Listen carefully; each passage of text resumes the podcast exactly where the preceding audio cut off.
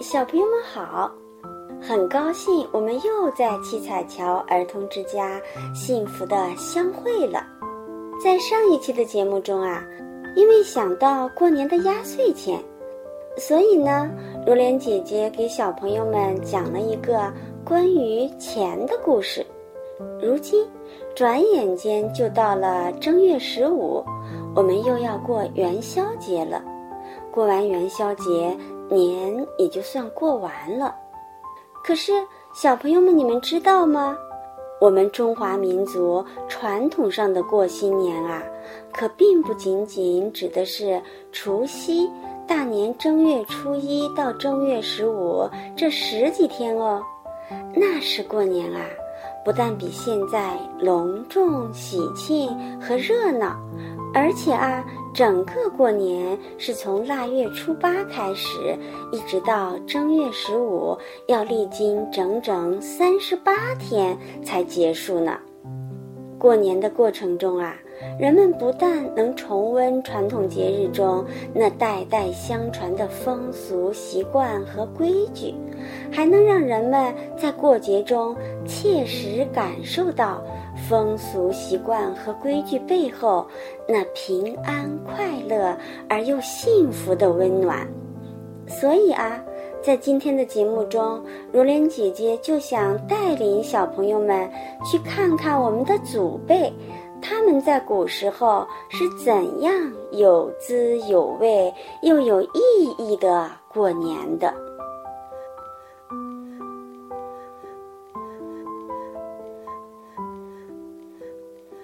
过年啊，不但是小朋友们最喜欢的节日，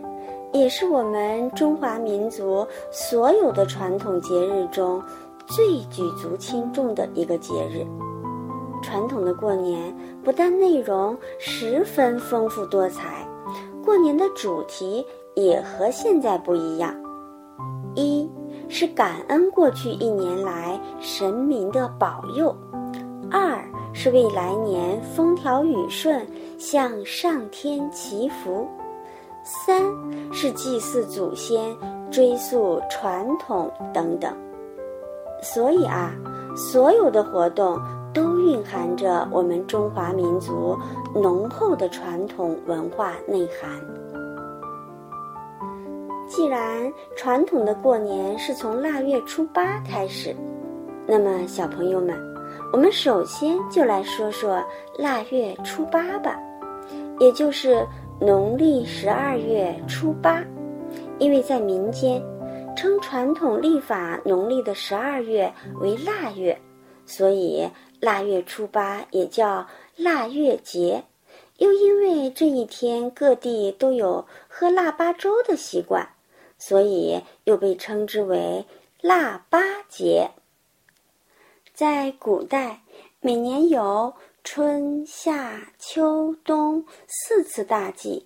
其中以冬季规模最大，因为冬季多在十二月进行，所以从周代开始啊，人们便把十二月叫做腊月，将举行冬季这一天称为腊日。也就是说，这里的腊在古时是祭祀的意思，这种祭祀是古代人民怀着朴素谦卑的心理，向天地神明表达感恩的一种仪式。意思是说，一年到头了，我们能丰衣足食，应该虔诚感谢天地神明的护佑。而各地喝腊八粥的习俗则源于佛教，是为了纪念佛教的创始人释迦牟尼。在这一天吃了牧羊女用苹果糯米团子煮的粥之后，在菩提树下得道成佛。所以佛教传入我们中国后啊，腊月初八便固定下来，成为腊月的一个重要节日。人们在这一天呢，会以各色米果香杂熬制腊八粥，来供奉感恩神佛，祭拜祖先，期盼来年获得丰收。所以每当这一天，佛教寺院一般都会举行浴佛会、诵经，向信众散发腊八粥等等。小朋友们，在这里啊，如莲姐姐还要告诉你们一个小秘密哦，你们知道吗？北京雍和宫内那口至今保存完好重达数吨的古铜大锅，其实就是过去为皇帝家族熬制腊八粥所用的哦。腊月二十三的腊八节也是过年中的一个大节，就是我们平常听爷爷奶奶、爸爸妈妈说的过小年。在这一天啊，人们要点蜡烛、焚香祭拜灶神，因为古时民间认为是灶神监管看护着每户人家的生活。到了腊月二十三这一天，灶神要上天去向玉皇大帝汇报每户人家一年的生活情况，所以这一天被称为送灶神。而且啊，因为古人相信人间的一切都是神灵在掌管、安排和监看，所以不但相信灶台有灶神，还相信井有井神，门有门神，田里还有土地神等等，认为是这些神灵各司其责，监管着人间的善恶。因而从腊月二十三至除夕这段时间，都要恭敬地送这些神灵上天去汇报。过完小年之后，民间家家户户就开始要大扫除了，因为这时候所有神都上天汇报去了。平日里因怕亵渎无处不在的神灵，而不敢用扫帚随便打扫的地方，这时候也可以清理打扫了。所以一直到现在，人们还是会在小年后开始搞家中卫生。到大年三十，也就是除夕这一天，过年就进入高潮了。除旧迎新之际，最重要的事情仍然是祭神祭祖。除了晚上合家吃团圆饭和守岁之外，这天正午，人们就要开始在家中佛堂摆齐供品，燃蜡点香，民间俗称起香。从此时起，家中香火不可中断，一直要点到大年初五。除此之外，还要在院中摆放天地桌，也就是供桌，然后贴门神、请灶神像、贴春联等等等等，恭迎上天汇报的那些神灵下界回到人间来监管人类。之后吃年夜饭时还要摆供祭祖，这不仅是古代人们表达孝道的一种方式，也是对传统道德观继承的一种方式。所有这些其实都体现了我们古代中国人敬天信神的传统。到了正月初一这一天呢，可不是像现在小朋友们所知的那样，睡到自然醒，然后吃完桂圆红枣汤，就去爷爷奶奶、外公外婆家拜年拿红包。古代那时都是三世或几世同堂，兄弟姐妹大伙儿都住在一起。每到大年正月初一，全家老少黎明时就要起床，整肃好衣冠后，就点香烛，放爆竹，然后打开大门，设斋果茶酒于庭院中，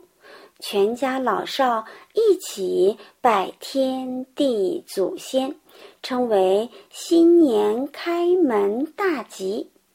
因为啊，古人认为敬天人之本也，因为是上天创造了世界，创造了人，所以要虔诚敬奉上天。而祭祖人之源也，是为了告诫人们不要忘记自己的祖先，做人要知本知源，这样才能生生不息。所以啊，在大年初一这一天所要做的第一件事，就是要拜天地祖先。除此之外，过年期间民间还有丰富多彩的庙会、唱戏、舞龙、舞狮、武术、杂耍等等活动，这些一直要持续到正月十五元宵节之后才结束。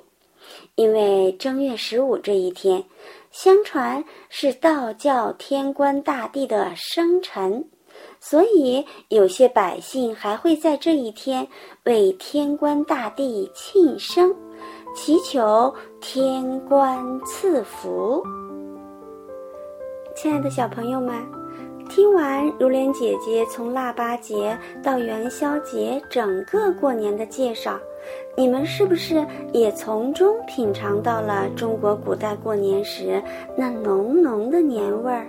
是不是也从中感受到了我们中华民族传统过年中那充满神圣与喜庆的节日氛围？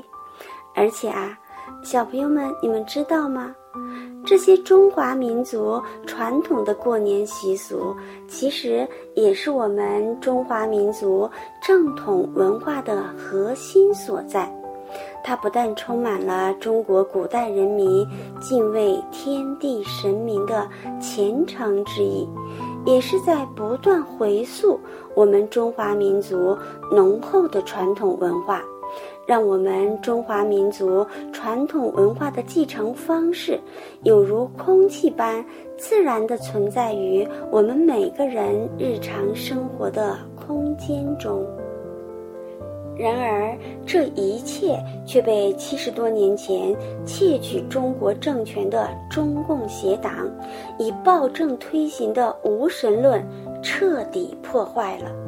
它以所谓的过春节的形式